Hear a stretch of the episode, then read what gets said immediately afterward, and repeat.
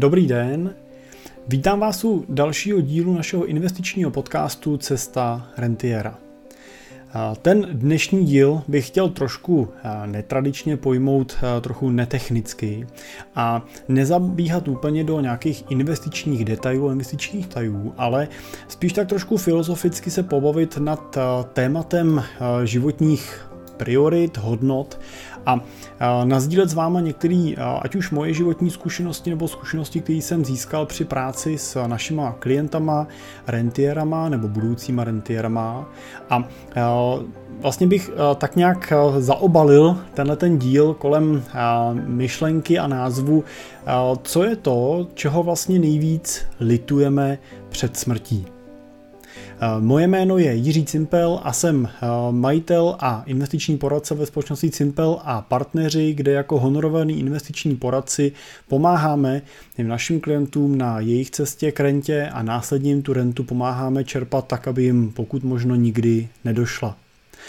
Typicky pracujeme pro investory s investicemi od 5 milionů korun výš, ale pro spolupráci s náma je možný začít už s portfoliem od 2 milionů korun anebo od milionu s pravidelnou investicí aspoň 20 tisíc měsíčně. Tak pokud hledáte nějakého partnera pro eh, práci s vašima investicemi, tak jsme tady pro vás. Neváhejte se nám ozvat na našich bojích stránkách www.simple.cz je formulář kontaktovat nás a my se s váma spojíme. Tak a teď už k tématu. Když, když mi bylo 20, tak jsem měl pocit, že svět je vlastně o penězích a že úspěch rovná se peníze a že život se musí rovnat úspěch, protože pokud v životě není úspěch, tak je život neúspěchem. Já jsem byl uh, takový uh, typický uh, dvacátník, který tak jako řada z mých kamarádů začínala ve finančním poradenství, tehdy klasický multilevelový eh, společnosti, eh, kde, eh,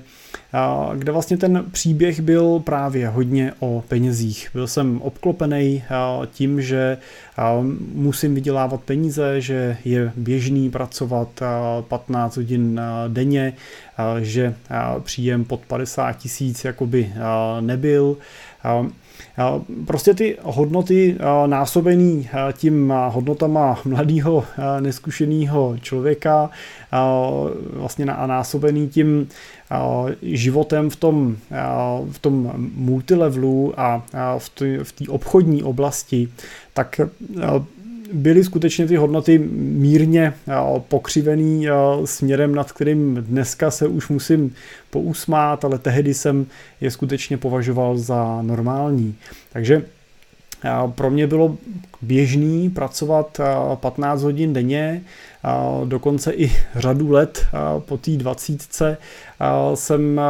odjížděl ráno, brzo ráno do práce a vracel jsem se velmi pozdě večer domů z práce.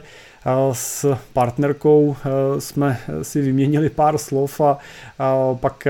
padly padli, jak se říká, za vlast unavený do postele a, nebo když jsem měl ještě sílu, jsem tak měl chuť padnout chvíli k televizi, než jsem u ní usnul. A to, co pro mě vlastně tehdy bylo důležitý, nebo to, co jsem měl pocit, že je důležitý, bylo to, kolik peněz mi přistane na účtu, kolik jsem v tom měsíci vydělal. A měl jsem vlastně pocit, že ten život teprve vlastně přijde. Že vlastně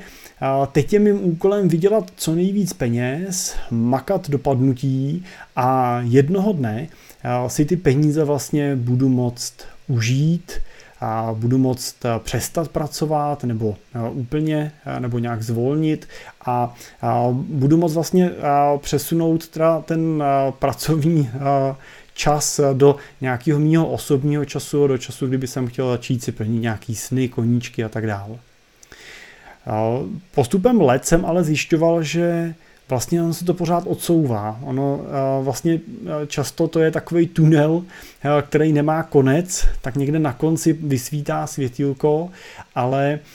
je pořád v nedohlednu a čím víc pracuju, tím víc se vlastně vzdaluje, čím víc makám, čím víc vydělávám, tím větší mám ty cíle, tím víc musím pracovat a skutečně to byl začarovaný kruh.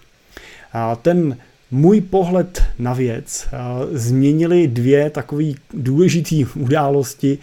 v mém životě. Tou první událostí byl úraz. Když mi bylo 24 let, tak jsem vyrazil s partnerkou a rodiči a sourozenci na rodinnou dovolenou do slovenského ráje. A hned eh, ten druhý den toho pobytu jsme se vydali na eh, jednu turisticky oblíbenou trasu eh, na, na jeden, na, tehdy na kláštorisko. A na jednom z vodopádů po cestě mi uklouzla noha a uklouzla mi tak nešťastně a v tak nešťastném místě, že jsem se volným pádem zřítil do propasti pod tím vodopádem, která teda bohužel byla skoro 16 metrů hluboká. Z té propasti mě několik hodin vyprošťovali vrtulníkem a do nemocnice jsem se dostal značně rozlámaný a potlučený. A, když jsem později ležel v nemocnici po operacích a dával jsem se dohromady, tak jsem si uvědomil, jak blízko vlastně jsem byl smrti. A tehdy jsem začal víc přemýšlet o tom, co vlastně je pro mě v tom životě důležitý, co jsou vlastně pro mě ty primární hodnoty, které vlastně, který bych chtěl v průběhu toho dalšího života rozvíjet a, a zastávat. No, já trošku zkrátím ty moje myšlenkové pochody, které byly v tomhle období dlouhý a, a velmi často dost jakoby emotivní a, a silný pro mě protože skutečně to byly velmi těžký, těžký okamžiky. A zjistil jsem vlastně tou skutečnou hodnotou pro mě v tu chvíli byla právě ta moje rodina, byli to blízcí, přátelé, kteří mi byli vlastně neustále na blízku denně byli u mě v nemocnici a vlastně mi v podstatě nedali šanci propadnout se do nějaký deprese a začít se vlastně litovat. Začít pochybovat a přemýšlet vlastně nad tím, co, co vlastně teda bude dál. A díky nim a té jejich péči a pozornosti jsem vlastně mohl rychle opustit nemocnici a tehdy ještě jako ležící pacient jsem další dva měsíce, kdy se mi hojili rozlámaný v obratle, tak jsem je mohl trávit doma s rodinou a já asi si dokážete představit, co všechno jsem potřeboval za péči a pomoc ve chvíli, kdy skutečně máte zlámaný všechny kotníky a ruku a obratle, takže skutečně vlastně můžete jenom ležet, nesmíte se ani posadit. Tak těžko vlastně můžu dostatečně vyjádřit svoji vděčnost za to, co pro mě tehdy udělali. A je to rozhodně hlavně díky nim, to, že jsem se vlastně dokázal v těch dalších měsících a letech postupně znova postavit zpátky na nohy a vrátit se vlastně do toho běžného života více méně bez nějakých trvalých následků nebo vážnějších omezení. V téhle době mi na vlastní kůži došlo, že všechny ty moje peníze jsou mi vlastně v těchto chvílích k ničemu a že hlavní hodnotu pro mě mají právě vztahy s lidma kolem mě. Tou uh, druhou zkušeností mýho života tak byly vlastně poslední roky uh, mojí práce s klientama rentierama. Když jsme před lety zaměřili naše úsilí na práci s budoucíma a současnýma rentierama, tak jsem nečekal, jak moc mi spolupráce s nima změní život. Čekal jsem, že rentieři budou lidé, pro které je majetek klíčovým tématem. Čekal jsem, že to budou lidi a že diskuze s nima se budou točit právě kolem peněz a že peníze a investice budou tím středobodem těch společných diskuzí a ta naše práce se bude točit právě hlavně kolem nich. Ale hned první klienti mě začali vyvádět somilu a ty životní lekce, které jsem od našich klientů i v dalších letech dostal, tak mi jednoznačně ukázaly tak trochu jiný směr. Zjistil jsem, že když eh, dosáhnete určité hranice majetků, tak eh, přestávají být peníze tím důležitým motivačním prvkem vašeho života. Zjednodušeně eh, řečeno, když jsem začínal a bylo mi 25 a, byl jsem tehdy, pardon, začínal byl mi 18 a byl jsem tehdy student na škole a měl jsem kapesní od rodičů, tak pro mě peníze měly cenu, ale byly spíš motivačním prvkem. Ve chvíli, kdy jsem skončil školu, tak pro mě začaly být eh, peníze vlastně relativně klíčovým faktorem a byly tou prvotní motivací, protože jsem vlastně potřeboval pokrývat náklady na život, na bydlení, potřeboval jsem splácet auto, zaplatit si benzín, koupit si jídlo a tak dál. Takže eh, bylo pro mě vlastně primárním hnacím motorem vydělat dost peněz na to, aby jsem mohl pokryt tyhle svoje základní potřeby. No ale tyhle základní potřeby mají finanční strop. Tím finančním stropem pro mě v tomto období bylo asi 50 tisíc, pak se to chvíli na to se tato hranice posunula někam ke 100 tisícům. Ne, že bych utrácel těch 100 tisíc za běžný životní výdaje, ale když jsem vydělal víc než těch 100 tisíc, tak už vlastně ta částka nad těch 100 tisíc pro mě neměla zásadní vliv na změnu kvality mýho života. Už prostě to byly peníze, které jsem nedokázal vlastně v tom období utratit. Byly to prostředky, které byly i nad rámec nějakého mýho plánu odkládání prostředků, nějakého plánu spoření, protože ten byl zahrnutý v těch 100 tisících. A, ne, že by mě nemotivovala tahle suma, ale měnila u mě už, nebo její Vydělání 200 tisíc pro mě nemělo dvakrát tak silný emoční náboj jako eh, vydělání těch prvních 100 tisíc.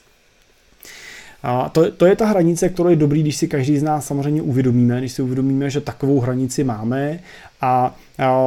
samozřejmě je důležitý se soustředit na to, že tyhle prostředky zvládneme vydělat, aby jsme pokryli ty potřeby, které máme, ale jakmile vyděláváme víc, tak přichází ten okamžik, kdy je podle mě vhodný začít přemýšlet nad tím, co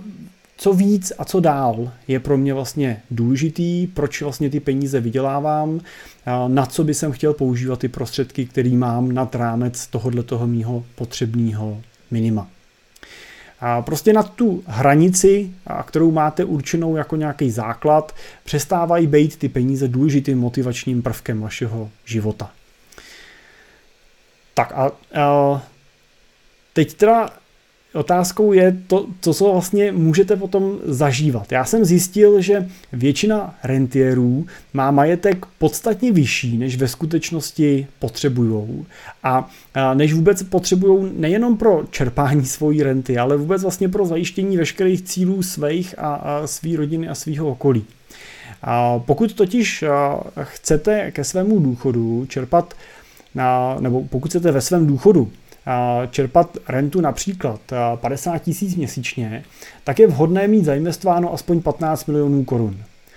Těch 15 milionů vychází vlastně z pravidla čerpání renty 4%, to znamená, tohle pravidlo vlastně říká, že pokud budete čerpat rentu ve výši 4% ze svého majetku a budete ten majetek mít zainvestovaný tak, aby vám přinášel výnos vyšší, teda v průměru než ty 4%, optimální je, aby ta hranice toho výnosu byla někde mezi 5-7%, tak aby ten majetek v průměru dokázal vlastně pokrývat potom i inflaci, tak vlastně můžete čerpat rentu v úzovkách nekonečnou. Můžete vlastně čerpat tuto tu nastavenou rentu po celý zbytek života a neriskujete, že by vám ten majetek došel a řekněme s 90% pravděpodobností ten majetek v podstatě zůstane zachovaný v té současné hodnotě i po započtení inflace a budete ho moc vlastně přenášet na svoje děti a na další generace. Naše diskuze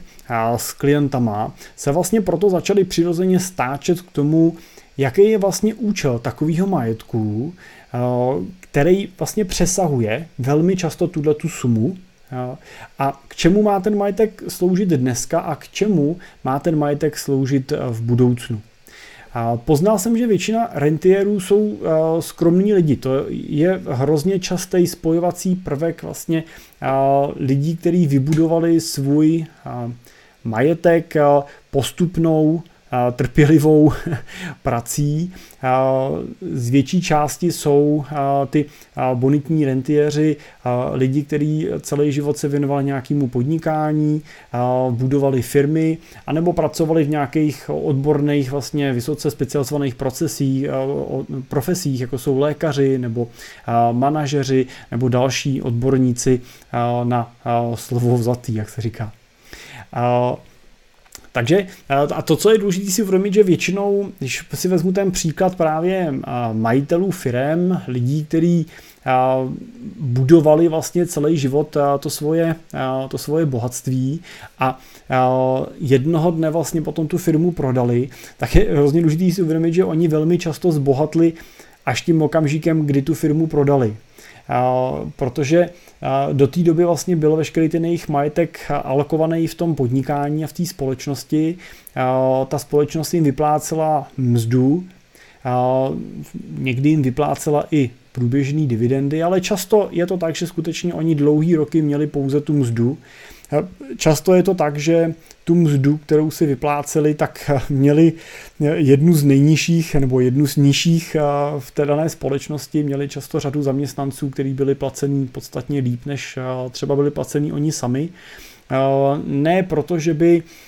se podceňovali, ale protože prostě nějakou dobu ta firma neměla na to, aby jim vyplácela těch peněz větší množství a oni vlastně velmi často si zvykli na tu sumu, kterou je ta společnost vyplácí a bylo jim pak líto vybírat těch peněz víc a naučili se vlastně žít z těch prostředků, které měli k dispozici. Tím já určitě nechci říct, že by živořili nebo že by ten jejich příjem byl na nějaký podprůměrný hranici, ale ani to nebyly v většině případů platy, o kterých se dneska bavíme třeba v různých oborech, jako je třeba IT nebo mezi top manažerama, kde jsou to často mzdy ve statisících korunách, tak z mojí zkušenosti v větší části případů byly ty platy těch našich rentierů v řádu deseti tisíců korun, tak aby jim umožňovali žít kvalitní život pro sebe nebo sami a pro jejich rodinu. Já jsem poznal většinou rentiery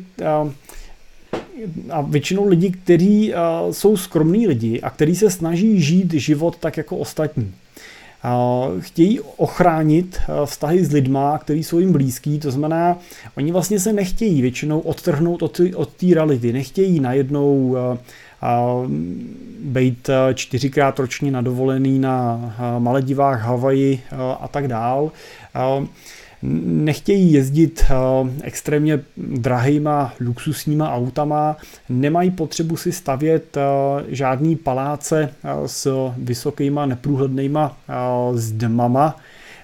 protože mají vlastně rádi lidi, kteří jsou kolem nich, váží si těch vztahů, který budovali celý život. A oni si samozřejmě uvědomují, že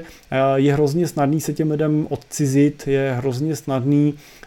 vzbudit u někoho pocit, že ten majetek mu dáváte na odiv, že se před ním vlastně tak trošku vytahujete, i když to tak vůbec nemusíte myslet, ale samozřejmě, když si prostě představíte situaci, kdy máte majetek v hodnotě 100 milionů korun a váš nejlepší přítel pracuje jako učitel na základní škole a mám mzdu 30, 35 tisíc korun měsíčně, tak ve chvíli, kdy při těch vašich společných setkáních nebo když jdete na pivo, tak mu budete vyprávět o tom, že jste zrovna byli v Africe lovit slony a příští měsíce chystáte na Maledivy, kde doufáte, že si taky trošku odpočinete a budete mu vyprávět, jaký problém jste měli zrovna v, servitu, v servisu s vaším Maserati a jak po vás v servisu chtěli za výměnu oleje zaplatit 100 000 korun, tak pravděpodobně zjistíte, že ta frekvence těch piv bude klesat, až se ten váš známý úplně vytratí, protože představa, že on vám bude vyprávět o tom, že byl s rodinou v létě na týden v Chorvatsku v kempu pod stanem třeba, protože to má rád a on se svojí oktávkou v servisu za opravu nikdy nezaplatil víc než 15 tisíc korun a teď vyprávíte, že si měníte volej za 100 tisíc, tak nebude, nebude ten vztah pravděpodobně příliš dlouho fungovat. To znamená, buď musíte ty, nebo musíte, nemusíte, ale buď relativně přirozeně dojde k tomu, že ty vztahy kolem sebe budete muset obměnit a obměníte postupně na skupinu lidí, která bude v podobné finanční situaci jako vy, anebo nebudete dávat ten svůj majetek na odiv, budete vlastně se snažit e, žít tak, jak jste, e, nebo podobně, jak jste žili e, do doby, než ten váš majetek přesáh ty extrémní nebo ty velké hranice, než se z vás stali dolaroví milionáři a pak skutečně máte velkou šanci si ty dlouhodobé vztahy s těma přátelema, dlouhodobýma, životníma, tak máte skutečně šanci si ty vztahy dlouhodobě úspěšně udržet. Takže určitě to neznamená, že by rentiéři žili chudě, že by strádali, nebo že by nejezdili na dovolený, nebo měli podprůměrný nekvalitní věci, auta a tak dál, ale oni většinou zastávají hodnoty trošku jiného typu, většinou ty peníze, na, na, většinou ty výdaje na investice, na kterých se nešetří, tak jsou třeba vzdělání dětí, z mojí zkušenosti velká část těch našich klientů rentierů umožňuje otvírat dětem dveře pro studium v zahraničí, často studují děti na soukromých školách a často jsou to skutečně milionové výdaje, který to vzdělání těch dětí stojí, ale to je určitě něco, s čím, na čem rentiéři nešetří. Často nešetří na podpoře dětí potom při začátku života, ve smyslu třeba podpory při nákupu nějaký vlastní nemovitosti, aby nemuseli třeba mít hypotéku nebo ji nemuseli mít tak velkou. Tady můžeme určitě diskutovat nad tím, eh, jestli je to dobře nebo to není dobře, jestli ta podpora má být plná nebo by měla být nějaká část té participace toho dítěte i na té hypotéce, třeba aby právě nějaký splátky taky mělo, muselo se u toho přičinit, ale eh, ta zkušenost je ta, že eh, tohle je určitě něco, co mají snahu rentiéři těm dětem trošku usnadit. Obecně děti jsou něco, do čeho se hodně investuje. Na druhou stranu, na druhou stranu většinou právě se snaží potom dál ten život žít tak, jak ho žili, nenavyšovat extrémně ty svoje výdaje do nějakých závratních výšek. To znamená, že často skutečně jezdí na normální dovolený, jezdí na ně s normální frekvencí. Většinou to není tak, že by byli když by byli 10 měsíců v roce na cestách kolem světa po luxusních zámořských parnicích, ale většinou je to tak, že výjíždí několikrát do roka, tak jako, tak jako řada lidí jezdí za sportem, jezdí za mořem, často jsou to aktivní, nadšení cyklisti, lyžaři, horolezci a tak dále. Já vlastně často od nich slýchám i věty typu já už jsem se vlastně nacestoval dost a, mě je dobře doma na zahradě, a jsem šťastný, když eh, přijdou vnoučata, eh, nebo když můžu čas eh, trávit v lese za barákem na procházce se psem. My totiž máme krásný les za barákem. Víte. A teď je ten příběh často doplněný tím, že oni velmi dobře znají svoje okolí, oceňují ten prostor, kde, kde bydlí, kde žijou, mají dobře prošlápnutý ty, ty lesy a cyklostezky a nejenom cyklostezky vlastně v tom svém okolí a je jim dobře tam, kde jsou. Já určitě tím teda znovu nechci říct, že by si neuměli svých peněz užívat, ale Uvědomil jsem si, že jejich štěstí v žádném případě nestojí na penězích a majetku. A to, to bylo něco, co bylo pro mě osobně obrovským rozdílem mezi tou mojí situací v těch 20 letech, kdy skutečně jsem vlastně žil takovým pocitem, že já jsem svoje práce a moje moc jsou moje peníze a že bez té práce já vlastně nejsem nic. A se zpětným pohledem to byl velmi chudý život s velkou hromadou peněz. A dneska musím říct, že budu radši žít velmi bohatý život s malou hromadou peněz. Velmi dobře ten můj a ten pohled, který vydám u rentierů, tak eh, vlastně popisuje knížka od eh, Bruny Vare. Eh, ta knížka se jmenuje Čeho před smrtí nejvíce litujeme. A vyšla dokonce i v českém překladu. A autorka vlastně řadu let pečovala o staré a nemocné a umírající lidi. A sepsala rozhovory s umírajícíma, kde se objevila témata hlavních směrů lítosti.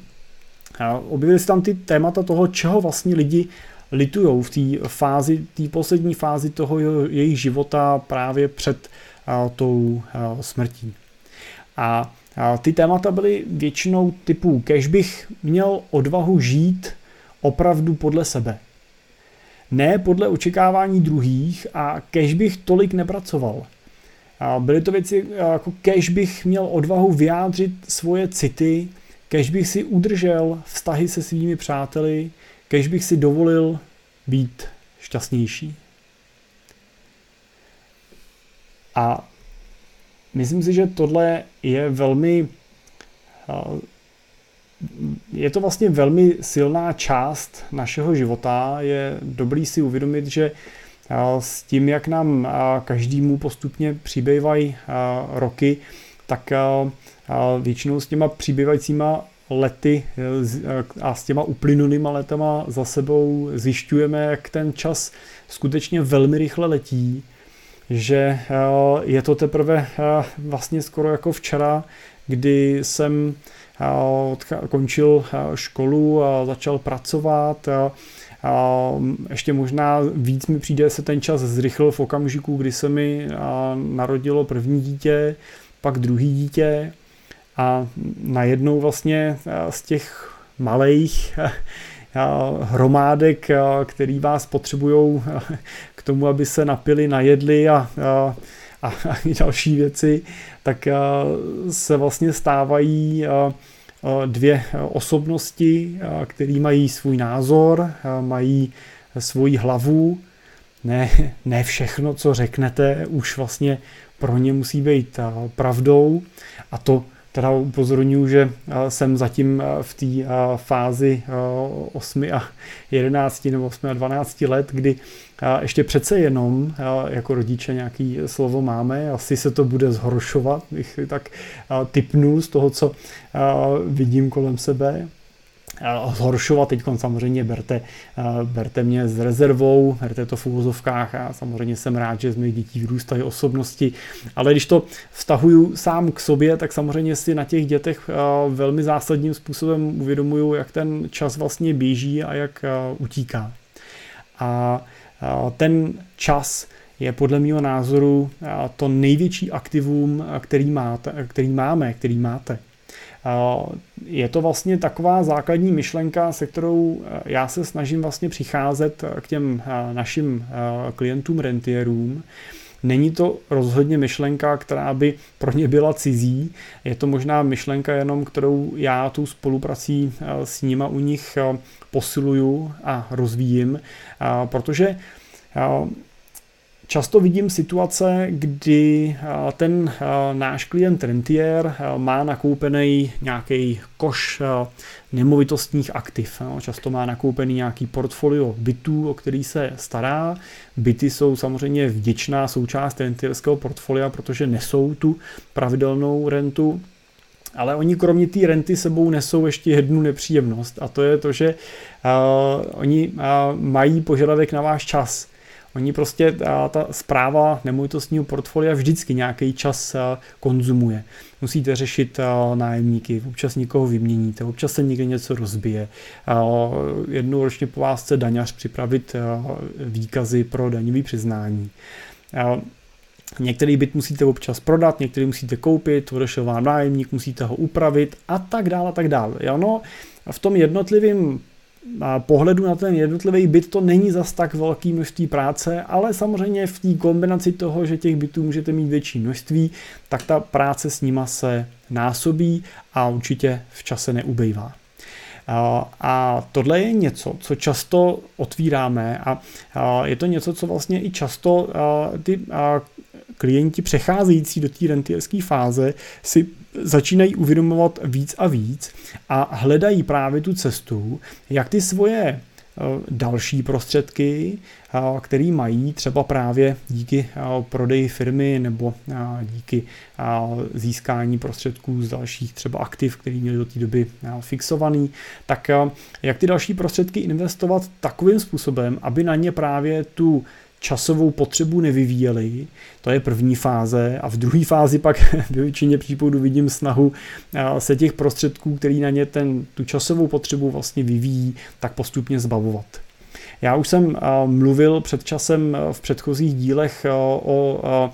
jedné zajímavé myšlence, kterou mi řekl jeden z našich klientů a já ji připomenu. A to bylo to, že on mi tehdy popsal a řekl, Jiří, já,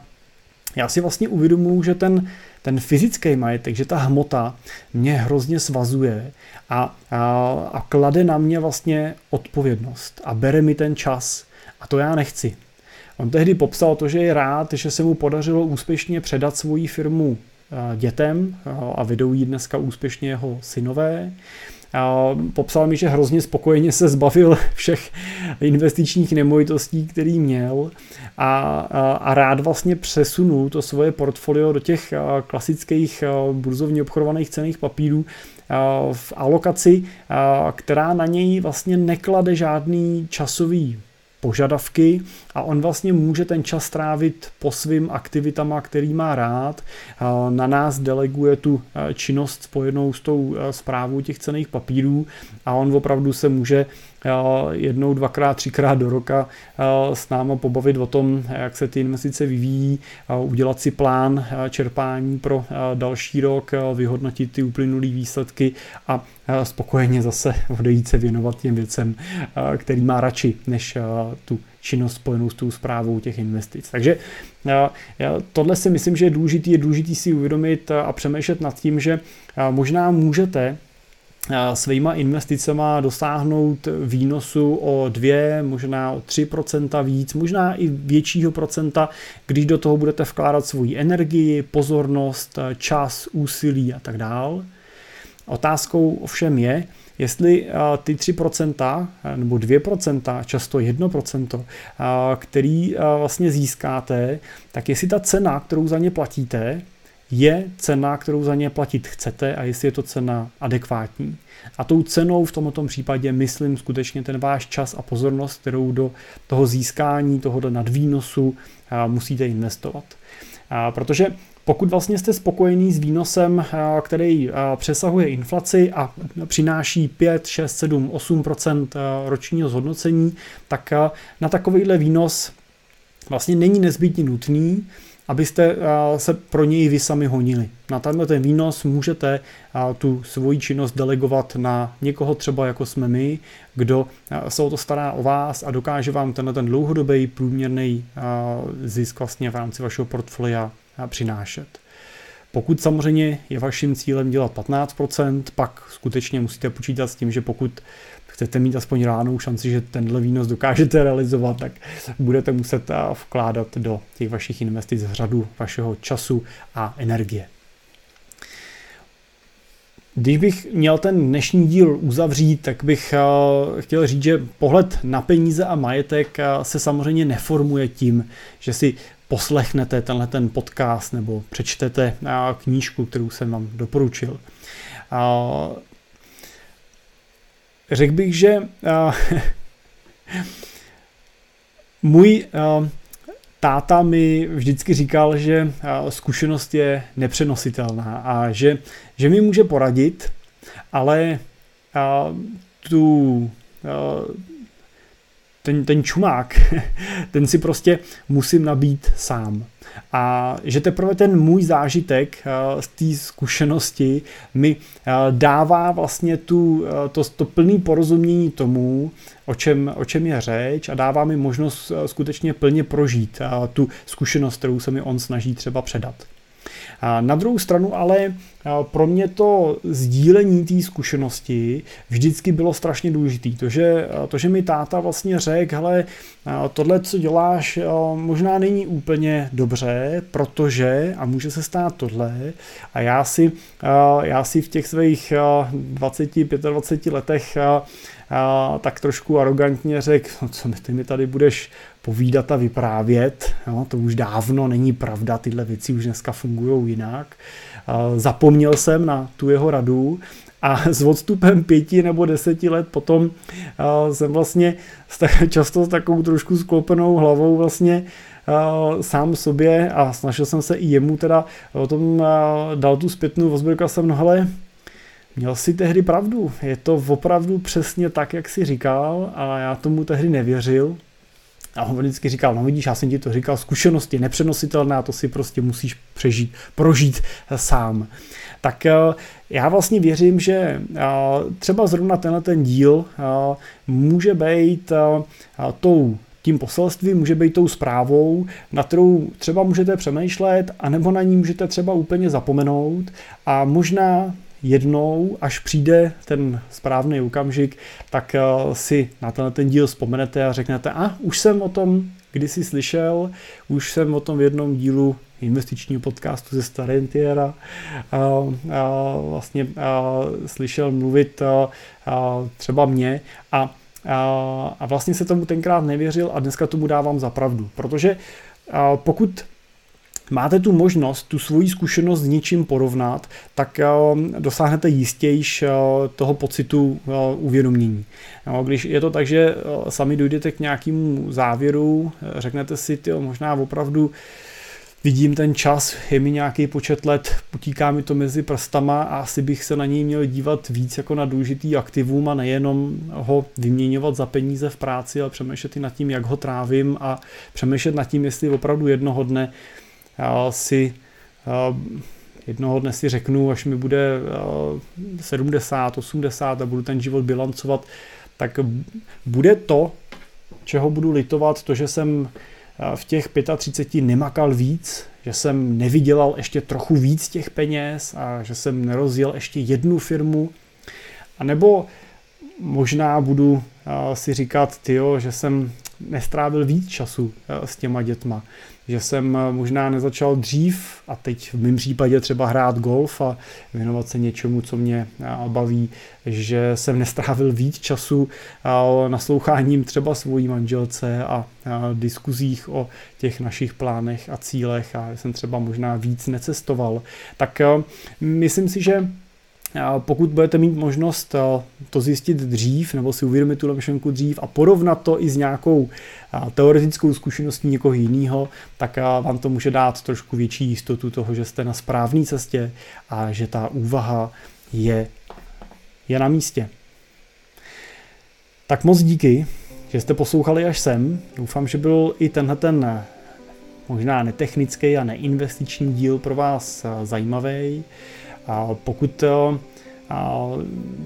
máte pocit, že jsou tyhle témata něčím, co eh, patří do toho segmentu investic a něčím, co, co třeba vy sami chcete diskutovat i v rámci třeba vašich investičních plánů a chcete, aby ty vaše investiční portfolia reflektovaly právě tenhle pohled na věc, tak pak jsme tady samozřejmě pro vás a mám a, nebo je tu velká šance, pokud to vidíte stejně, že si budeme rozumět. Tak pokud to tak je, tak samozřejmě se nám neváhejte vozvat a moc rádi vám pomůžeme i na té vaší cestě k rentě. Tak díky a budu se těšit u dalšího dílu zase naslyšenou.